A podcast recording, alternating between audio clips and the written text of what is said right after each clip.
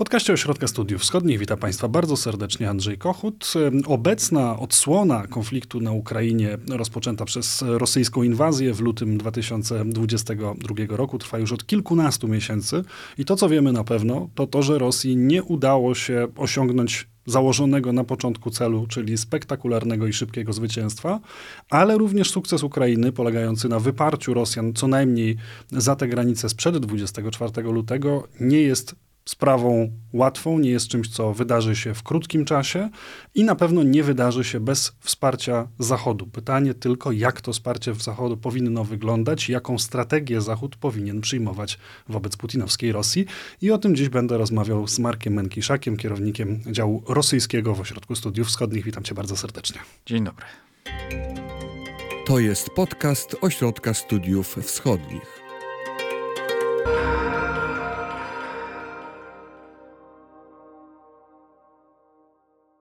Wygrać wojnę o kontrstrategii Zachodu wobec Moskwy. To jest tytuł Twojej publikacji, która zresztą jest dostępna na naszej stronie internetowej. Link na pewno będzie w opisie tej rozmowy, gdyby ktoś chciał do tego tekstu sięgnąć, a warto i bardzo do tego zachęcam. Właśnie, to jest kontrstrategia, bo ma odpowiadać na strategię rosyjską, a z kolei ta strategia rosyjska wynika z pewnych celów, które stawia sobie putinowska Rosja i od tego chciałbym zacząć. To znaczy jakie cele stawia sobie Rosja? Czy to są te same cele, o których Putin mówił w lutym e, właśnie 22 roku, mówiąc o konieczności demilitaryzacji i denazyfikacji Ukrainy, tak to określił? Czy też te cele uległy zmianie, pomniejszeniu być może? No właśnie, bo trzeba zacząć od, od sprawy najważniejszej, czyli od zdefiniowania, co jest stawką w tym konflikcie. I tu chyba rzeczą najważniejszą jest to, żeby podkreślić, że to nie jest konflikt lokalny i że nie jest e, to konflikt o opanowanie jakiejś części terytorium państwa ukraińskiego.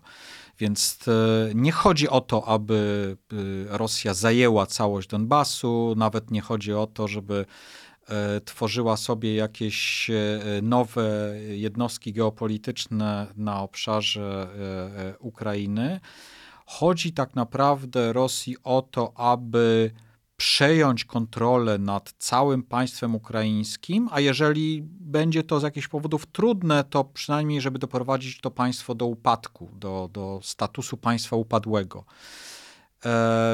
ale też nie jest to całość e, strategii rosyjskiej, bo pamiętajmy, że e, ta polityka rosyjska tak naprawdę ma dużo bardziej ambitniejsze cele i że od początku samego Ukraina była pewnym elementem szerszej strategii rosyjskiej. To miał być, jak się e, wydaje, jak uważamy, pierwszy etap tak naprawdę w dużo bardziej ambitniejszym celu rosyjskim, czyli zniszczeniu obecnego pozimnowojennego ładu politycznego i bezpieczeństwa w Europie, ale idąc jeszcze dalej, to miało też tworzyć zupełnie nową jakość i przeformatować cały globalny układ sił na korzyść e, Rosji e, dokonać takiego śmiertelnego, zadać śmiertelny cios e, pewnemu ładowi globalnemu, E, który e, Rosja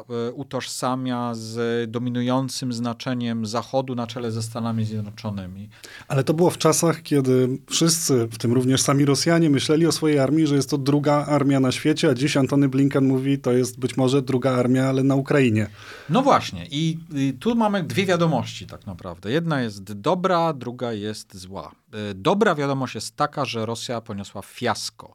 To znaczy, no, z dzisiejszej perspektywy, biorąc pod uwagę rosyjskie ambicje, rosyjskie plany, tak jak je usiłujemy zrekonstruować, e, e, ona poniosła fiasko. E, co się Rosji udało? Udało się Rosji okupować kolejne części terytorium ukraińskiego, posunąć o kilkadziesiąt kilometrów e, linię frontu w Donbasie i zająć e, duże części obwodów e, południowo-wschodniej Ukrainy, hersońskiego i zaporowskiego poszerzając ten obszar panowania i łącząc, tworząc pomost lądowy łączący te, te Rosję z okupowanym Krymem już wcześniej. E, I to no jest jakiś pewien ograniczony sukces rosyjski, ale biorąc pod uwagę cele, jakie Rosja sobie stawiała, czyli dokonanie zmiany reżimu na Ukrainie, przejęcie pełnej kontroli nad Ukrainą jako ważnym elementem, kluczowym w zasadzie elementem podporządkowania sobie całego obszaru tak zwanego postradzieckiego e, i rozpoczęcia rozmów z Zachodem, z NATO, ze Stanami Zjednoczonymi z pozycji siły, na, e, na temat żądań, jakie całej listy, które Rosja przedstawiła w grudniu 2021 e, roku, to jednak e, jest porażka. No, naprawdę to są, to są sukcesy nieporównywalne mm, z tym, co sobie Rosja zakładała, a jeżeli dodamy do tego fakt, że Rosja utraciła dwie trzecie mniej więcej terytoriów, które zajęła po 24 e, e, lutego w wyniku inwazji 24 e, lutego 2022 roku, czy to na skutek sukcesów ofensywy ukraińskiej, czy to na skutek zmuszenia do, do, do wycofania sił rosyjskich, no to jednak dopełnia to obraz porażki. I do tego jeszcze oczywiście można dodać toczące się już działania zbrojne na terytorium właściwej Federacji Rosyjskiej w obwodzie białgorodzkim, co jest już zupełnie jakby w pewnym sensie mm, symbolicznym już ukazaniem rozmiaru e, politycznej porażki, jaką Moskwa w swojej polityce e, poniosła. No i zdolności Rosji do obrony własnych granic. Jeśli Absolutnie. wystarczy kilkudziesięciu żołnierzy, dwa jeepy, trzy moździerze i można najechać Federację Rosyjską. Tak jest, więc y, to widać to zamieszanie, te, ten problem w, w propagandzie rosyjskiej, w tych kłótniach, które wybuchają pomiędzy różnymi aktorami politycznymi i siłowymi y, w samej Rosji, y, starając się w jakiś sposób usprawiedliwić przyczyny tej porażki, przerzucić odpowiedzialność y, na kogoś innego i tak dalej, i tak dalej. E, no, widać tym właśnie e, skalę, skalę tego, tego co Rosję spotkało. I to jest ta dobra wiadomość, to, że Rosja nie doceniła zarówno oporu, zdolności oporu Ukraińców, ich sił zbrojnych, społeczeństwa, władz, ale też z drugiej strony nie doceniła Zachodu. E, nie, jej wyobrażenie na temat Zachodu, że jest to wspólnota głęboko podzielona, znająca się w głębokim kryzysie, niezdolna do oporu, bojąca się konfrontacji i tak naprawdę skazana na porażkę w, w tej dłuższej konfrontacji, jaką Rosja e, z Zachodem e, prowadzi okazało się po prostu nieporozumieniem. Sankcje na niespotykaną skalę, wsparcie dla Ukrainy polityczne, finansowe i wojskowe przede wszystkim, które odgrywa bardzo istotną rolę w e, sukcesach e, ukraińskich.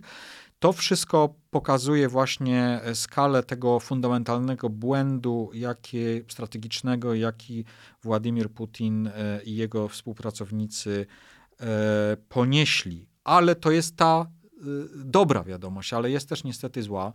I zła wiadomość, tak jak nam się wydaje, polega na tym, że niestety e, lekcja, jaką Rosja z tego wyciąga, jest taka, że ciągle nie ma tego przekonania, wydaje się, i na Kremlu, i też wokół Kremla w pewnym stopniu, że ta porażka wymaga fundamentalnej zmiany polityki, czyli krótko mówiąc, wycofania się z tej awantury, e, wymaga tak naprawdę e, wykonania kroków wstecz wymaga, e, no, krótko mówiąc, zasadniczej rewizji tej agresywnej polityki rosyjskiej. Nie. I z czego to wynika? Bo no. wydawałoby się, że dostarczyliśmy tych argumentów co niemiara. My, Zachód, ale również walcząca Ukraina, spychając Rosję do tej sytuacji, w jakiej znajduje się obecnie.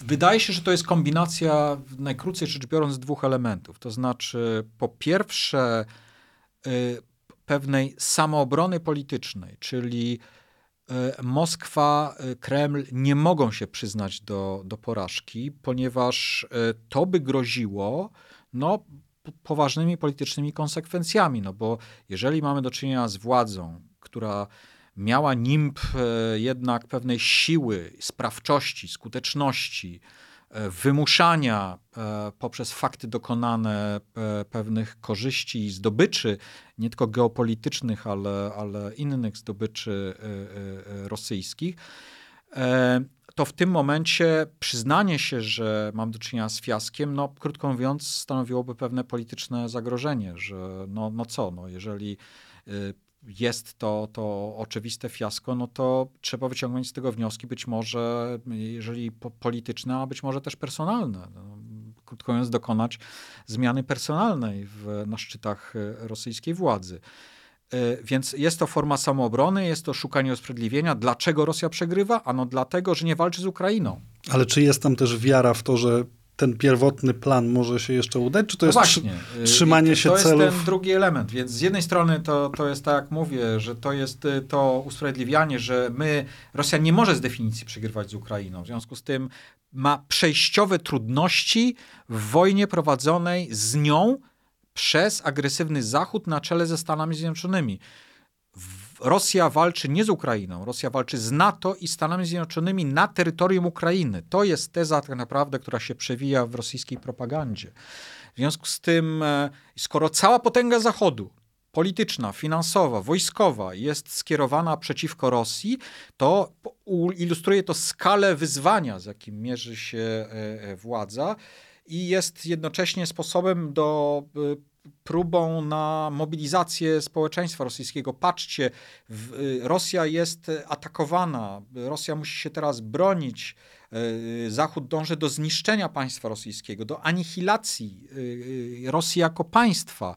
W związku z tym e, jedynym tak naprawdę sposobem jest zjednoczenie się w, w poparciu dla władzy, dla Kremla, w toczeniu tej wojny, która zakończy się sukcesem. I to jest ten drugi element. To znaczy, niezależnie od tego, że mamy czynienia z tą propagandą sukcesu, wbrew pozorom ciągle, to y, jest, wydaje się, ciągle wiara, przynajmniej w części tej elity, tej najbardziej twardszej jakby części skupionej wokół samego Putina, że to jest kwestia czasu, że tak naprawdę mamy do czynienia ze zmaganiem wielkim y, między Rosją a Zachodem którego częścią również jest wspierana przez Zachód Ukraina. E, I Zachód jest długoterminowo skazany na porażkę w tej konfrontacji. Dlaczego? No znowu wracamy do podstawowych wyobrażeń na temat Zachodu. No co to jest Zachód? No Zachód Bo jest to zgniły, jest podzielony. Zgniły. Zachód to jest wspólnota, która tak naprawdę już nie istnieje. Zachód to jest przeszłość. Zachód to jest e, upadający. Jest to, jest to wspólnota w stanie upadku. I w związku z tym z definicji ona, y, ta konfrontacja nie może się zakończyć sukcesem, ponieważ przede wszystkim Zachód nie ma wystarczającej woli politycznej, determinacji, y, jedności, gotowości do ponoszenia ofiar, gotowości do ponoszenia kosztów, y, tego, co nazywa się resilience po, po angielsku, czyli tej odporności jakby systemowej. E, I w związku z tym to jest kwestia czasu. E, to jest ciągle ta wiara i ta nadzieja jeszcze musimy mocniej przycisnąć, jeszcze musimy trochę bardziej eskalować ten konflikt i trochę bardziej nastraszyć ten Zachód. E, Pokazać arsenał nuklearny. Przycisnąć. Jeszcze musimy stworzyć to właśnie zagrożenie e, e, rysującą się perspektywą III wojny światowej, która no, zmrożąco działa na opinię publiczną w państwach zachodnich. Jeszcze musimy poczekać na efekty kryzysu na Zachodzie, tego kryzysu politycznego, gospodarczego, społecznego, ideologicznego.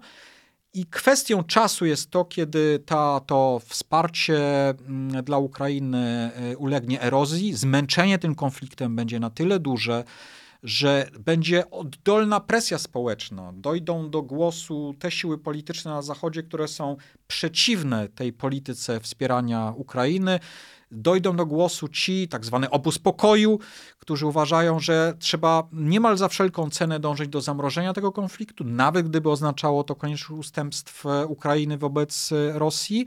I to jest dokładnie to, na co Rosja liczy. Więc jeszcze trochę czasu, jeszcze trochę przycisnąć, jeszcze trochę przeciągnąć.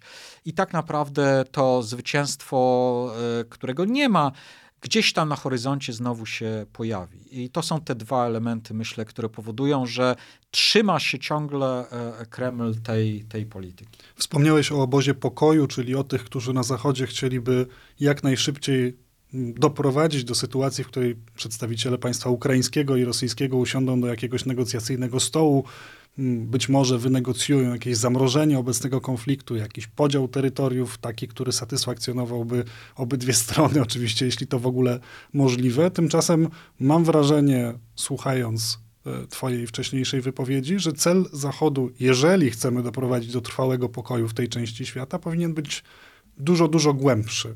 Że na takim fundamentalnym poziomie należałoby najpierw pokazać Rosji, że to jej cel jest błędny i niemożliwy do osiągnięcia Do- i że ta percepcja Zachodu to jest pomyłka. Dokładnie tak. Znaczy, tak naprawdę, jeżeli mamy mieć jakiekolwiek nadzieje, nawet nie na to, że e, Rosja fundamentalnie jakby zmieni swoją politykę, ale że jej zdolność szkodzenia e, wobec e, Zachodu, nie tylko wobec sąsiadów takich jak Ukraina, ulegnie e, osłabieniu, to musimy przede wszystkim e, uderzyć w percepcję e, Zachodu e, e, i polityki zachodniej e, wobec Rosji, jaka ciągle istnieje w elicie rosyjskiej, zwłaszcza w tej wąskiej elicie, która e, o tej polityce e, decyduje. E, Podważyć ten paradygmat, podważyć ten wizerunek, ten sposób myślenia, e, dokonać w nim wyłomu,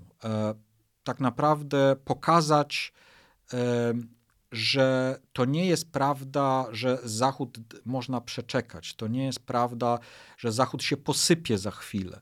To nie jest prawda, że czy to poprzez problemy gospodarcze, czy to poprzez napięcia społeczne, czy e, poprzez e, właśnie kwestie kosztów e, konfrontacji z Rosją, z jaką mamy do czynienia, ten Zachód będzie za wszelką cenę szukał możliwości wyjścia z tego konfliktu, a to w gruncie rzeczy oznaczałoby pójście na jakieś ustępstwa wobec, wobec Moskwy. Trzeba zachwiać tym przekonaniem. Bez tego tak naprawdę mm, nie można liczyć na to, że, że, że cokolwiek e, się zmieni. Więcej, e, trzeba postawić fizyczne bariery dla e, Rosji i dla jej zdolności prowadzenia tej polityki. I teraz o, o czym tutaj rozmawiamy? No, Rozmawiamy przede wszystkim o tym, żeby systematycznie osłabić potencjał rosyjski, zarówno militarny i sposobem na to jest maksymalne wsparcie Ukrainy, szybkie i zdecydowane, bez ograniczeń, e, jeśli chodzi o sprzęt wojskowy przekazywany stronie ukraińskiej, doprowadzając do sukcesu ukraińskiego na froncie, e, takiego sukcesu, który nie dałoby się w Moskwie niczym przykryć, niczym przesłonić, niczym usprawiedliwić. Tak naprawdę tego sukcesu ukraińskiego, który e, postawiłby no, pewien krzyżyk na nadziejach rosyjskich na to, że drogą wojskową ten konflikt da się rozstrzygnąć na korzyść Rosji. Ale tutaj przeciwnicy tego rozwiązania powiedzą, to spowoduje przyciśnięcie Władimira Putina i elity na Kremlu do ściany. I oni wtedy rzeczywiście staną się nieobliczalni i to wszystko, czym teraz nas straszą, próbując wywołać oczywiście presję, to wtedy się zmaterializuje. Spadną rakiety, e, pociski nuklearne, być może do, dojdzie do eskalacji wojny na Ukrainie, może jeszcze jakieś inne państwo zaatakują, kto wie. No i tutaj jakby dochodzimy do pewnego problemu i dylematu, który jest realny. Znaczy nie ma co ukrywać, tak? Że z jednej strony polityka rosyjska była w dużej mierze kunktatorska i oparta jednak na pewnych założeniach, że no nie, nie odważą się, nie dadzą rady, y, nie zrobią tego. I w związku z tym, e, kiedy już kolejne czerwone linie w cudzysłowie y, przez e, Zachód były przekraczane, jeśli chodzi o ch- charakter broni chociażby Ukraińcom e, przekazywanej, i Rosja jakby no, nie była w stanie bądź nie chciała e, na to e, radykalnie e, zareagować, to pokazywało, że Rosja jest ostrożna, że Rosja boi się tak naprawdę tego, że Zachód pójdzie dalej i stara, stara się jednak ten konflikt w pewnych ryzach utrzymać. Z drugiej strony, i to jest jakby druga strona medalu, nie ma co ukrywać, że mamy do czynienia z sytuacją, gdzie stawka rośnie. Im bardziej Rosja e, ponosi porażkę w tym konflikcie, e, im bardziej e, stopniowo odczuwalne są efekty sankcji zachodnich i też chociażby biznes rosyjski, elity szersze rosyjskie odczuwają z tego tytułu rozmaite negatywne koszty i konsekwencje tym bardziej rośnie obawa na Kremlu, jeśli chodzi o koszty, koszty polityczne. Putin, krótko mówiąc, stał się zakładnikiem tego konfliktu. E, I w tym momencie e, taka spektakularna porażka e, rosyjska rzeczywiście może rodzić ryzyko i pokusę, że w imię obrony reżimu, w sytuacji postrzegania jego bezpośredniego zagrożenia, a e, Putin może pójść na większą niż do tej pory eskalację, a jednak pewne zdolności ciągle Rosja posiada i, i pewnych zdolności ciągle Rosja nie wykorzystała. To jest nie tylko ta y, sławna broń jądrowa, czy taktyczna broń jądrowa, o której się, się, tak wiele mówi i, i wokół czego buduje się pewną atmosferę strachu na Zachodzie. Tutaj trzeba być ostrożnym, e, jeśli chodzi o te kwestie, ponieważ e, Kreml zdaje sobie sprawę z potężnych kosztów politycznych, ekonomicznych wszelkich innych, jakich taka decyzja o użyciu broni, chociażby nawet taktycznej broni jądrowej, by za sobą niosła. To przede wszystkim jest ryzyko polityczne i ekonomiczne związane z postawą państw zachodnich, Chin, Indii, nawet takich krajów jak Turcja, y, które formalnie jakby y, uważają się, czy są uważane kiedy za część Zachodu, bo to są kraje, które w tym momencie są taką linią życia dla rosyjskiej gospodarki. Współpraca gospodarcza z nimi, handel z nimi, w tym handel surowcami rosyjskimi jest dla Rosji absolutnie niezbędny w sytuacji tej pętli sankcyjnej, y, jaką Zachód y, przydusza rosyjską gospodarkę. A to są wszystko państwa, które stanowczo są, krytycznie patrzą na perspektywę eskalacji i groźbę eskalacji ze strony rosyjskiej w, poprzez użycie broni jądrowej co też miałoby no, dosyć dramatyczne y, potencjalne konsekwencje globalne, no bo to jest tak, że to radykalnie by zmniejszyło próg użycia y, tego typu y, narzędzi w, we wszystkich potencjalnych innych regionalnych i lokalnych konfliktach. A pamiętajmy, że są kraje, które są dysponentami broni jądrowej i są kraje, które są na ścieżce, czy chcą przynajmniej uzyskać zdolności produkcji tej broni. Czyli krótko mówiąc, potencjalnie prowadziłoby poza wszelkimi perturbacjami właśnie gospodarczymi, e, e, e, różnorakimi, także do mm, pewnych poważnych zagrożeń w sferze bezpieczeństwa o skali globalnej. Rosja sobie z tego zdaje sprawę. Rosja w związku z tym wydaje się, Kreml, takie jest przynajmniej nasze patrzenie na to, uważa tę, te środki za środki ostateczne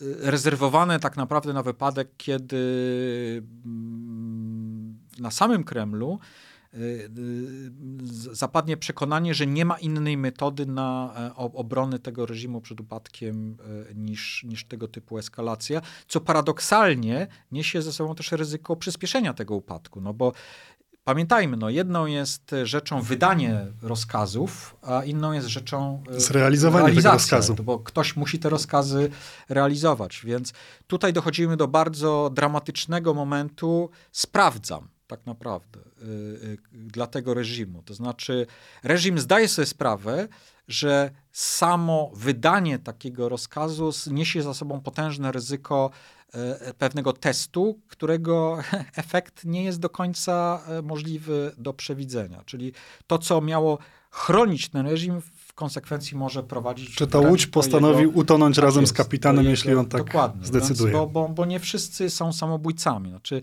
nie wszyscy mają ochotę ginąć razem z Władimirem Władimirowiczem. E, Ale czy w związku z tym, o czym mówisz już od dłuższej chwili, w związku z też możliwością eskalacji jądrowej w takiej sytuacji, gdyby reżim Putina rzeczywiście był tak zagrożony, że innego wyjścia już by nie miał, rzeczywiście powinniśmy wciąż mieć na uwadze, że trzeba zostawić Putinowi jakąś drogę wyjścia, że być może nie należy go dłubać ołówkiem w oko, bo to się może źle skończyć i że jednak rację mają na Zachodzie ci, którzy mówią, ograniczone środki, ograniczona pomoc dla Ukrainy, szukajmy sposobu na załatwienie sprawy z Władimirem. Putinem, bo może się skończyć źle. Nie, nie, nie. Prowokuje nie. celowo. Jasne, absolutnie tak nie uważam. E, wprost przeciwnie. Znaczy, uważam, że musimy w pewnym sensie testować ciągle jakby te, te rosyjskie groźby, tak?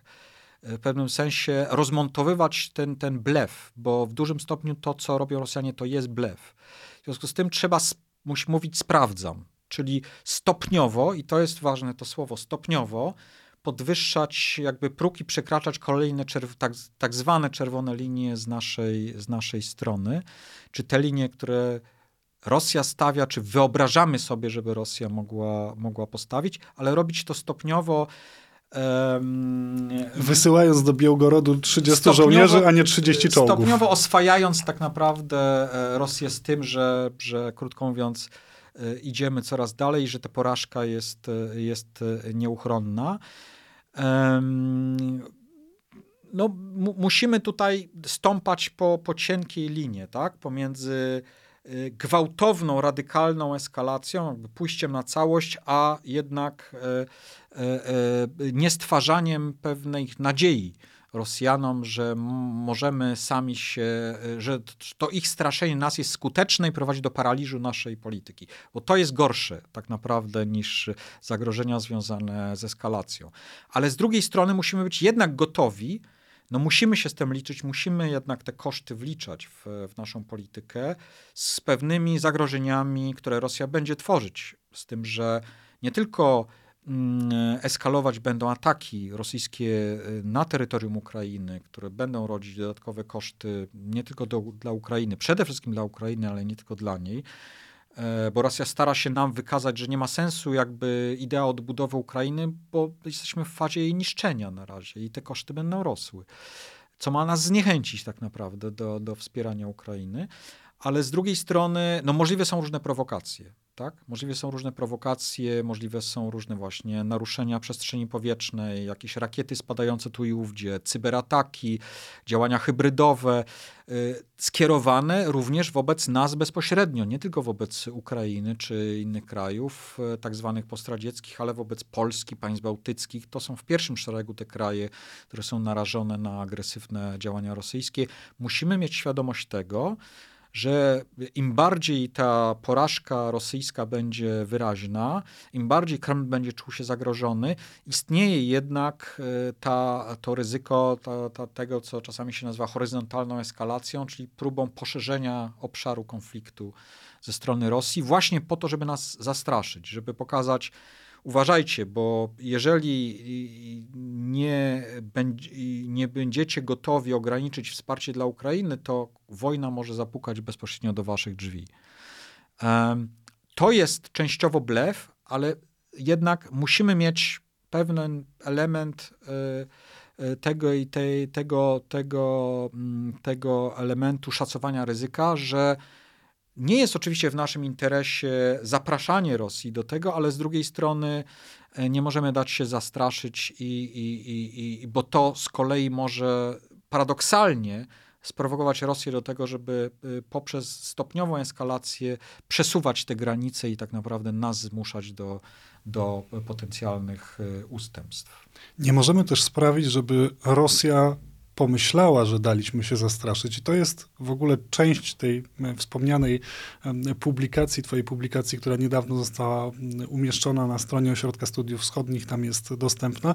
Część, którą myślę należałoby rozesłać po europejskich i nie tylko europejskich stolicach, aby przywódcy poszczególnych państw się z nią zapoznali, a mianowicie jest to krótki słownik, w którym pokazujesz przykładowe wypowiedzi, które często goszczą na ustach polityków różnych państw zachodnich, wraz e, z tym realnym znaczeniem, które słyszy Rosja, jak odbiera poszczególne sformułowania.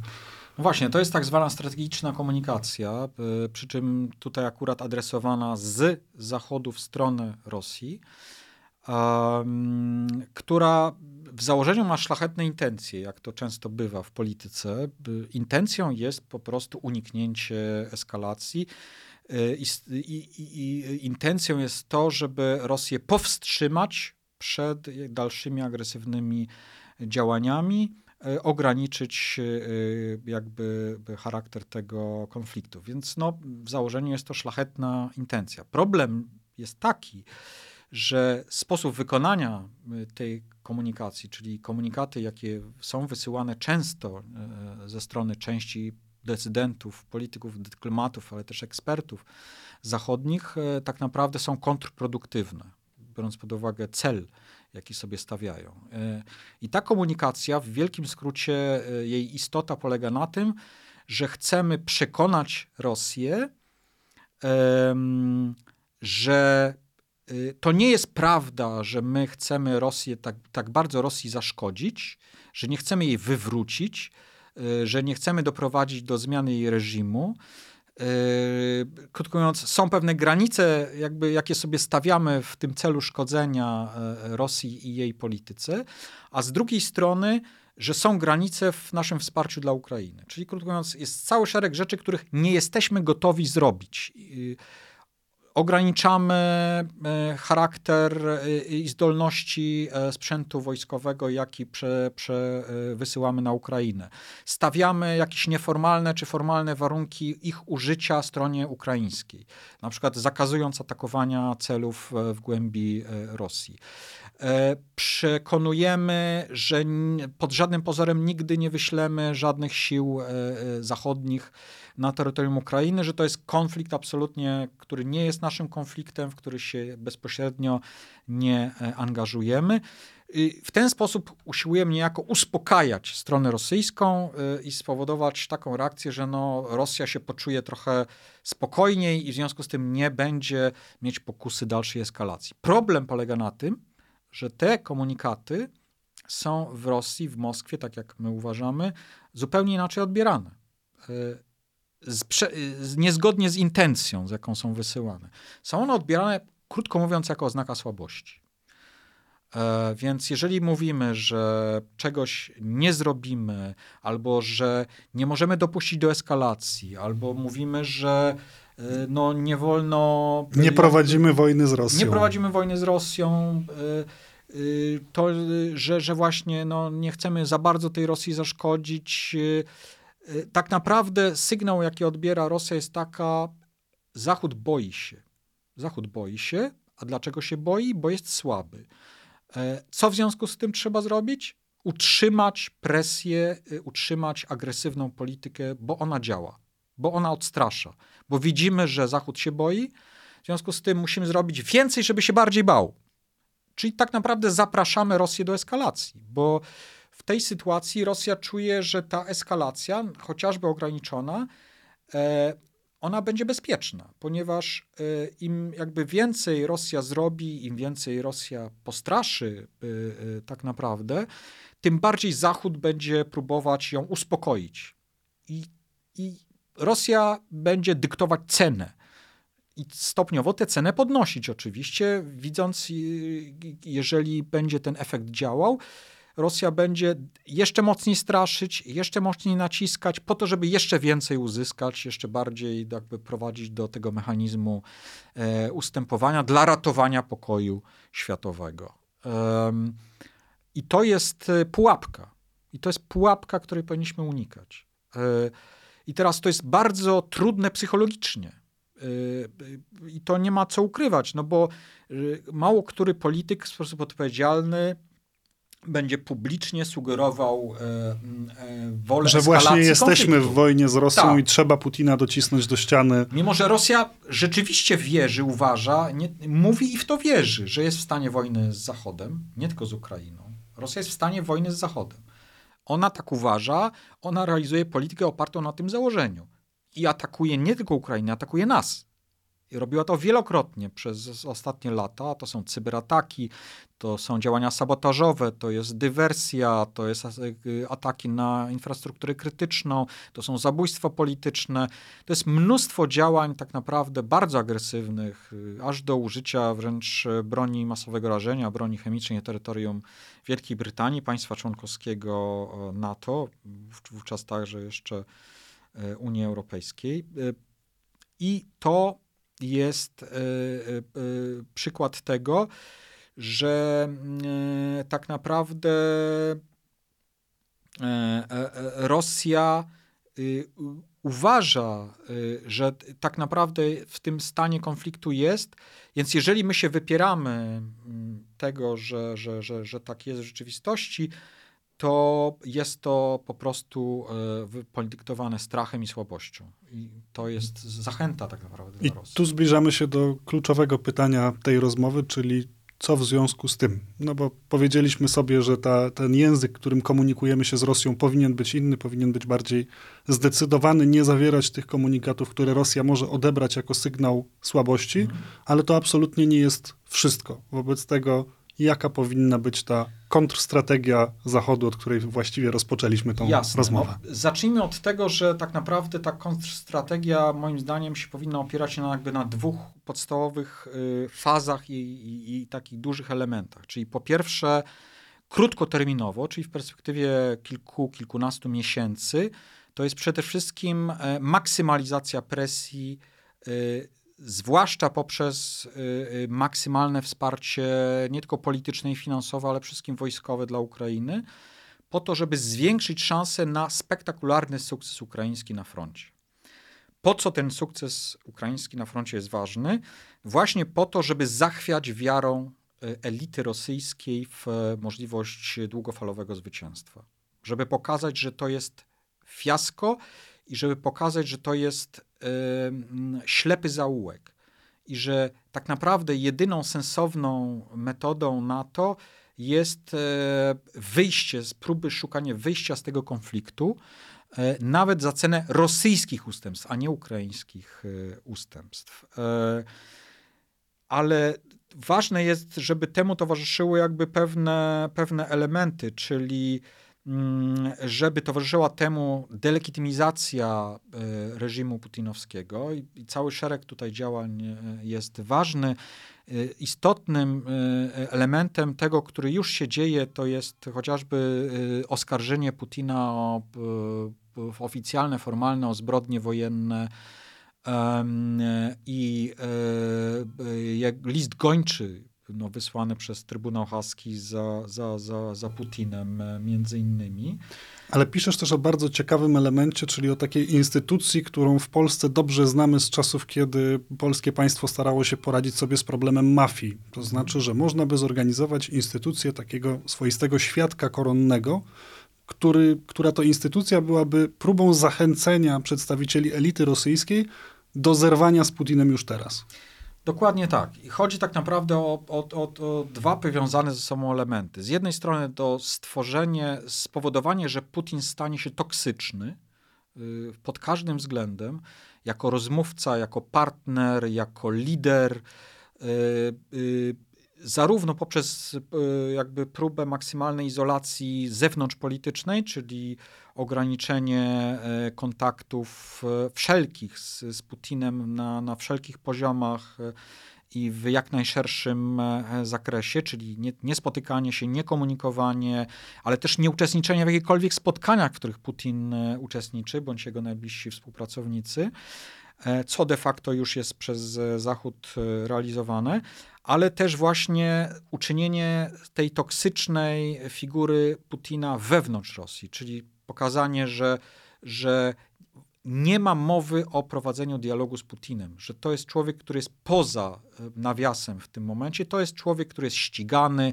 to jest człowiek, który, z którym e, nie będziemy rozmawiać. E, I wszelkie jakby sugestie, że może być inaczej, ze strony Zachodu są właśnie bardzo szkodliwe, bo one pomagają, bardzo pomagają Kremlowi. Ale drugą jakby stroną tego medalu i powiązaną z tym jest właśnie tworzenie oferty nie dla Putina właśnie, nie dla jego najbliższych współpracowników, ale dla szerszej elity rosyjskiej. Dla biznesu, dużego biznesu rosyjskiego, ale też dla jakby tych e, członków szerszej elity politycznej rosyjskiej. I krótko mówiąc, no, pewna oferta na zasadzie statusu świadka koronnego trochę, tak? No bo o tym rozmawiamy, czyli warunkowe pewne ograniczenie kosztów i czy konsekwencji negatywnych dla tych osób, czyli na przykład ich wyłączenie z list sankcyjnych, e, czy jakie, jakieś tam formy, formy e, ochrony czy wsparcia dla nich, ale bardzo ważne, warunkowe, czyli za cenę wsparcia finansowego, chociażby dla jakichś działań opozycyjnych, e, czy dla Ukrainy, czy dostarczania bardzo ważnych, wrażliwych informacji na temat funkcjonowania reżimu. No, krótko mówiąc, e, stworzenia pewnej oferty wykupu tak naprawdę od, e, częściowo od kosztów, jakie, jakie Rosję i Rosjany, rosyjską elitę spotykają, A jednocześnie... po to, żeby prowadzić do stopniowej erozji, żeby podnosić ten, ten rachunek zysków i strat. I budować swoisty klin pomiędzy Putinem tak a szeroką elitą. Wbijać, wbijać klin, wbijać klin w tę w te elitę. E, kolejnym elementem jest odwiązywanie gospodarcze Rosji, przede wszystkim od Europy, no bo pamiętajmy, że Europa była i do pewnego stopnia pozostaje tym głównym rynkiem ciągle zbytu dla Rosji, przede wszystkim tego, co jest źródłem głównym dochodów rosyjskich, czyli eksport węglowodorów. I pamiętajmy, że bardzo późno te najważniejsze sankcje w tym względzie zostały przez wspólnotę naszą, przede wszystkim Unię Europejską przyjęte, częściowe embargo na mm, e, import rosyjskiej ropy naftowej. I w zasadzie no, y, brak embarga na import gazu, tutaj strona rosyjska paradoksalnie doprowadziła do radykalnego zmniejszenia e, eksportu do nas e, tego, tego surowca, pokazując jakby swoją determinację. Um, ale ważne jest, żeby to odwiązywanie się, ten tak zwany decoupling e, ekonomiczny, zwłaszcza w sferze energetycznej, żeby on miał charakter e, konsekwentny, szybki i nieodwracalny.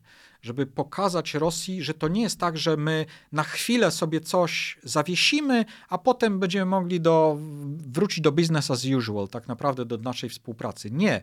My demontujemy systemowo i powinniśmy to robić wszelkie elementy naszego uzależnienia na dobre. I tu chodzi z Mosty jednej strony, spalić, tak infrastrukturę jest, rozebrać. Rozebrać maksymalnie infrastrukturę, przede wszystkim te Nord Streamy, e, które są tutaj pewnym symbolem, ale też pewnym ważnym elementem były i pozostają rosyjskiej polityki ale też e, tak naprawdę zbudować alternatywne źródła dostaw i alternatywne źródła energii, także wdrożyć programy energooszczędności. To wymaga niestety bardzo poważnych i kosztownych działań, tak naprawdę przebudowy ekonomicznej, bo chodzi o to, że całe e, gospodarki europejskie, części państw europejskich były e, zbudowane na pewnym modelu ekonomicznym, który zakładał jednak systemową i długofalową współpracę ekonomiczną, energetyczną z Rosją. Teraz musimy zmienić ten model, e, spowodować, żebyśmy przestali być e, uzależnieni systemowo od Rosji e, i żeby po prostu nie dostarczać narzędzi Rosjanom do tego, żeby negatywnie wpływali na nas, na naszą sytuację, na naszą politykę. To jest też kwestia poszerzenia sankcji. Pamiętajmy, że jest cały szereg sankcji, który ciągle nie jest wprowadzona. Część, pojedyncze rosyjskie banki, przede wszystkim Gazprom Bank, ciągle jest, nie jest, jest nie jest wyłączony ze systemu SWIFT. To jest związane z tym, że przez ten bank się dokonuje rozliczeń transakcji ciągle realizowanych y, i to właśnie jest ten kolejny element, y, że nadal kupujemy e, gaz płynny e, od Rosji w formie LNG, w formie LPG. Ciągle jeszcze e, rurociągowy, rurociągowo ropę naftową w pewnym zakresie część państw od Rosji odbiera musimy dążyć do zakończenia tego, tego procederu, bo on finansuje wojnę. Pamiętajmy o tym, że te setki miliardów dolarów tak naprawdę, czy euro, które Rosja zarabiała, ona tak naprawdę finansowała wojnę nie tylko z Ukrainą, ona, to ona finansowała wojnę z nami. Czyli no, jest czymś y, y, w pewnym sensie, jest pewną perwersją sytuacja, w której Unia Europejska, państwa członkowskie Unii Europejskiej w dalszym ciągu, bo to się nadal dzieje, y, finansują machinę wojenną rosyjską, która jest przeciwko nam również używana w szerszym oczywiście znaczeniu. E, to jest sytuacja, której, której jakby kontynuacji nie możemy, nie możemy dopuścić. Ona jest politycznie nie do przyjęcia. Ona też powoduje, że Rosja nie wierzy. To jest właśnie ten ważny element psychologiczny, że Rosja nie wierzy, że my jesteśmy zdolni i gotowi do tego, żeby e, e, ponieść koszty, ale też jakby zerwać z tą naszą, z tym naszym modelem patologicznym, tak naprawdę modelem współpracy i współzależności z Rosją. No i wreszcie ostatni element to jest o, o obrona i odstraszanie. E, I, I tutaj oczywiście to jest związane z tym, o czym często rozmawiamy, o tym, że e, musimy wysłać silny sygnał do Moskwy, że e, jej działania rodzą długofalowe konsekwencje. Że krótko mówiąc, NATO wraca do y, pierwotnej roli sojuszu obronnego, przygotowującego się efektywnie do obrony swoich państw członkowskich przed wszelką możliwą agresją ze strony Rosji, traktowane jako realny przeciwnik potencjalny, e, co wymaga zmiany planów obronnych, co wymaga też zwiększenia znaczącego e, wysiłku w postaci wydatków na, na obronę i indywidualną, narodową i sojuszniczą ale też rozmieszczania tego, co się nazywa obroną wysuniętą, czyli rozmieszczania no, znaczących sił bojowych na e, e, e, rejonach zagrożonych potencjalnie agresją rosyjską, czyli w tak zwanych państwach flankowych, państwach flanki wschodniej, czyli w pierwszym rzędzie państwach bałtyckich i Polsce, także Rumunii, państwach, które z, racji swojego położenia geograficznego są najbardziej narażone na, na potencjalne agresywne działania ze strony Rosji. Ważne jest, żeby pokazać Rosji nieodwracalność tego. To znaczy, że to nie jest jakby czasowe, to nie jest, to nie jest chwilowe, to nie jest tak, że mamy kryzys, ten kryzys minie i wrócimy jakby do dawnej polityki, do, do wycofywania się e, z tego. Nie, my jakby przebudujemy mocne, trwałe podstawy, fundamenty naszej obrony wysyłamy sygnał, że e, e, e, żadne scenariusze, nie, Rosja nie może liczyć tutaj ani na głęboki podział wewnątrz sojuszu, ani nie może liczyć na, na to, że sojusz będzie się wahać, że będzie się obawiać, że jakieś działania, jakieś chociażby dyslokacje sił czy sprzętu będą prowokować Rosję, w związku z tym będzie się tego obawiać i nie będzie tego robić. Wprost przeciwnie, trzeba dokonywać tych działań i dokonywać też na poziomie polityczno-symbolicznym. I takim symbolem politycznym jest akt stanowiący Rosja NATO. No jest, jest dosyć zadziwiające, że e, formalnie ten dokument nie został ani zawieszony, ani e, odwołany przez stronę natowską. Oczywiście no, rozumiemy argumenty, że, że to nie jest sprawa zasadnicza, nie czujemy się związani jego postanowieniami z tego chociażby powodu, że Rosja złamała wszystkie e, jakby zasady, które były w nim zapisane. Mm, ale też ważne jest to, żeby jednak dać ten czytelny sygnał stronie rosyjskiej, że, że są pewne nieodwracalne konsekwencje e, tej polityki, a takim symbolicznym krokiem byłoby wypowiedzenie e, e, tego, tego porozumienia i takie przypieczętowanie tego poprzez właśnie znaczące rozmieszczenie sił i sprzętu na wschodniej flance, co by znowu przekreśliło nadzieję Rosji na to, że to status quo może zostać znowu zmienione na, na, na, jej korzyść i że znowu jakieś starania o tworzenie strefy buforowej, to co Rosja zabiegała i usiłowała uzyskać przez ostatnie kilkadziesiąt lat, że znowu mogą pojawić się nadzieje, że, że, że to jest możliwe. Ostatnim elementem tego jest kwestia dialogu rozbrojeniowego, czyli kontrola zbrojeń y, zarówno nuklearnych, jak i konwencjonalnych. Istnieje mm, pewna część w elit i politycznych, eksperckich i szerszych e, zachodnich, które jakby mają poważny problem e, z kryzysem i z rozpadem na skutek działań rosyjskich e, tego, tych reżimów, obawiają się tego, obawiają się konsekwencji tego. Z jednej strony to jest zrozumiałe, ale z drugiej strony y, bardzo ważne jest, żeby nie dawać Rosji nadziei, elitom rosyjskim nadziei na to, że ponieważ my się obawiamy jakby dalszego rozkładu, rozpadu wszystkich już y, tak naprawdę fundamentów tego reżimu kontroli, e, to jesteśmy gotowi po pierwsze do dialogu z Rosją, niezależnie nawet od tego, co ona wyprawia e, e, na Ukrainie i e, w wojnie toczonej przeciwko nam.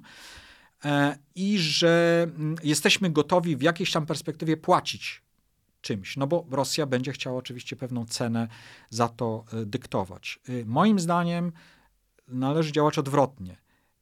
Należy pewien, przynajmniej na dający się przewidzieć przyszłość, zamknąć ten rozdział, zapomnieć o y, kontroli zbrojeń i rozbrojeniu, y, przestawić się na zbrojenia. Zbrojenia są nam teraz potrzebne, a nie rozbrojenie, i mówienie o zbrojeniach, a nie o rozbrojeniu. I e, należy przyjąć to wyzwanie, w tym sensie, że pokazać Rosji, wy nas straszycie wyścigiem zbrojeń? Proszę bardzo. To my mamy zdolności finansowe, gospodarcze, technologiczne, żeby ten e, wyścig e, skutecznie wygrać i doprowadzić do waszego upadku, tak jak to było w, e, ze Związkiem Radzieckim. No to jest pewien schemat, który jest bardzo o, o, o, widoczny i który jakby sami Rosjanie też dobrze znają. To, że Rosja nie ma długofalowo szansy na wygranie wyścigu zbrojeń z Zachodem. W związku z tym e, nie powinniśmy e, wycofywać się z tego wyścigu, zanim on się jeszcze dokładnie, zaczął. Nie, nie powinniśmy przekonywać Rosji, że może liczyć na to, że jest inaczej. E, wprost przeciwnie, powinniśmy pozbawiać ją nadziei i złudzeń. Czyli sami tak naprawdę mm, z tego wychodzić i, i przerzucać piłeczkę na ich stronę. To znaczy, jeżeli rzeczywiście chcemy i wierzymy w to, że kiedyś y, możemy wrócić do jakiegoś reżimu kontroli zbrojeń czy rozbrojenia, to warunkiem fundamentalnym, żeby stało się to możliwe, jest to, że Rosja straci wiarę w to, że może jednostronnie uzyskać tutaj przewagę. A to może spowodować tylko i wyłącznie e, e, zawieszenie na czas nieokreślony dialogu z nią, dialogu nawet samego z nią na ten temat, e, i to w sferze zbrojeń nuklearnych, i w sferze zbrojeń konwencjonalnych i intensywny program e, zbrojeniowy po stronie e, zachodniej, po stronie amerykańskiej, natowskiej, sojuszniczej, e, żeby pokazać, że my się nie obawiamy, jesteśmy gotowi na to i tak naprawdę to Rosja jest tą stroną, która przegra. I w związku z tym to w interesie Rosji jest, żeby, żeby, ten cykl zatrzymać. Żeby ten cykl zatrzymać i to ona musi składać nam oferty, a nie my powinniśmy składać jakiekolwiek oferty Rosjanom. To jeszcze jedno pytanie na koniec o zagrożenia. Rozmawialiśmy o zagrożeniach e, związanych z tym, że Putin przyciśnięty do ściany może stać się nieobliczalny. Taka percepcja w wielu państwach zachodnich występuje. Porozmawiajmy o innej sytuacji, kiedy ten plan, ta kontrstrategia wobec, e, wobec Rosji okazałaby się skuteczna, udałoby się oddzielić część elity rosyjskiej od Putina, udałoby się być może doprowadzić do upadku Putina i zdaniem niektórych to właśnie wtedy zaczęłyby się prawdziwe problemy. No, y, to jest taki straszak, który uwielbia propaganda kremlowska, czyli rysowanie y, dramatycznych, wręcz apokaliptycznych konsekwencji e, zmiany reżimu w Rosji. To jest część, świadome, świadoma część pewnej propagandy i wojny psychologicznej, którą Rosja z nami prowadzi. Tymczasem e, to jest tak, że naszym problemem nie jest brak stabilności w Rosji. Zagrożeniem dla nas jest stabilność Rosji nadmiar stabilności w Rosji spowodował, że Putin zdecydował się dokonać inwazji e, pełnoskalowej na Ukrainę i y, jako pewnego etapu wojny z Zachodem. E, to destabilizacja Rosji tylko może prowadzić do tego, że ostatecznie ten, ta agresja rosyjska stopniowo e, utraci impet i, i, i, zacznie wygasać. W naszym interesie jest destabilizacja Rosji, w naszym interesie jest głębokie osłabienie e, Rosji, osłabienie zdolności ekonomicznych, militarnych, ale też właśnie e, utrata stabilności politycznej. Rozpad Rosji jest bardzo mało prawdopodobny. Jest to scenariusz skrajny, z wielu powodów, jakby to jest temat być może na oddzielną rozmowę, dlaczego to jest mało prawdopodobne. E, dlaczego tak naprawdę regiony rosyjskie są zbyt mocno powiązane ze sobą i zainteresowane w utrzymaniu pewnej e, jedności państwa. Natomiast e, pozytywną konsekwencją osłabienia Rosji byłaby być może jej decentralizacja, co w gruncie rzeczy prowadziłoby do, do pewnej odnowy Federacji Rosyjskiej, bo to państwo jest federacją tylko z nazwy, jest to państwo głęboko scentralizowane co jest też jakby źródłem w pewnym sensie pewnych zdolności, jakie ten reżim e, posiada. Więc w naszym interesie jest popieranie decentralizacji, nie rozpadu, ale decentralizacji, deimperializacji e, Rosji I zmiana reżimu właśnie mm, rozumiana nie tylko jako zmiana u szczytu władzy, odejście Władimira Putina, ale też odejście jego najbliższych współpracowników, którzy też stanowią jego bezpośrednie zaplecze, więc taka zmiana bardziej fundamentalna, która musiałaby się wiązać ze zmianą również polityki. Nie ma gwarancji oczywiście, że sama zmiana reżimu doprowadzi do tego, że Rosja nagle stanie się państwem pokojowym, państwem wręcz liberalnym, pragmatycznym itd. Oczywiście nie ma takich gwarancji. Natomiast chciałbym podkreślić pewną rzecz. E, jakakolwiek zmiana mm, tego reżimu, takiego jakim on jest teraz, e, będzie dla nas pozytywna, ponieważ ktokolwiek zastąpi Władimira Putina e, w roli przywódcy rosyjskiego, nawet jeżeli to będzie umowny nacjonalista, będzie słabszy, będzie niezdolny do tego względu na słabszą pozycję polityczną, ograniczoną charyzmę i też rywalizację polityczną, wewnątrzpolityczną w tej elicie, która natychmiast wybuchnie. E, więc on, y, ta postać, te, ten przywódca będzie niezdolny do tego, żeby mieć takie narzędzia, jakie obecnie ma Władimir Putin, co mu umożliwia prowadzenie właśnie takiej agresywnej polityki. Więc nastąpi automatyczne osłabienie zdolności Rosji do prowadzenia agresywnej polityki. Kolejnym elementem jest to, że e, jeżeli y, ten upadek reżimu będzie konsekwencją jakby świadomości y, tego fiaska, jaką ta polityka rosyjska agresywna poniosła, to istnieje większe prawdopodobieństwo, że alternatywa, jakakolwiek alternatywa, niekoniecznie demokratyczna dla tego reżimu, będzie ostrożniejsza w swoich wyborach politycznych. Czyli krótko mówiąc, będzie starała się raczej skupić na rozwiązywaniu problemów wewnętrznych Rosji, na odbudowie Rosji, jej gospodarki, niż szukać kolejnych awantur e, e, na zewnątrz, widząc jak e, fatalne konsekwencje tak naprawdę ten, ta, ta polityka przynosi.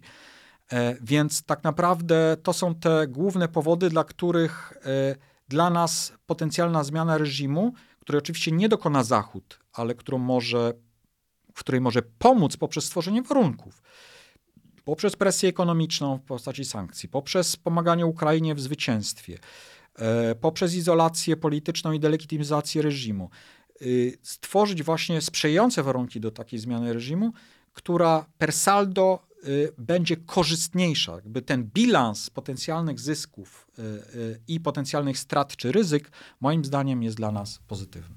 Marek Menkiszak, kierownik zespołu rosyjskiego w Ośrodku Studiów Wschodnich, towarzyszył mi dzisiaj i opowiadał o tym, jak powinna wyglądać kontrstrategia Zachodu wobec Rosji. Bardzo dziękuję za tą rozmowę. Ja również dziękuję. A jeszcze przypomnę, Wygrać wojnę o kontrstrategii Zachodu wobec Moskwy to jest e, tytuł publikacji Marka, e, od której, do której wielokrotnie wracaliśmy w trakcie tej rozmowy, którą również serdecznie polecam i oczywiście link będzie w opisie tego odcinka. Andrzej Kochut, bardzo dziękuję za uwagę.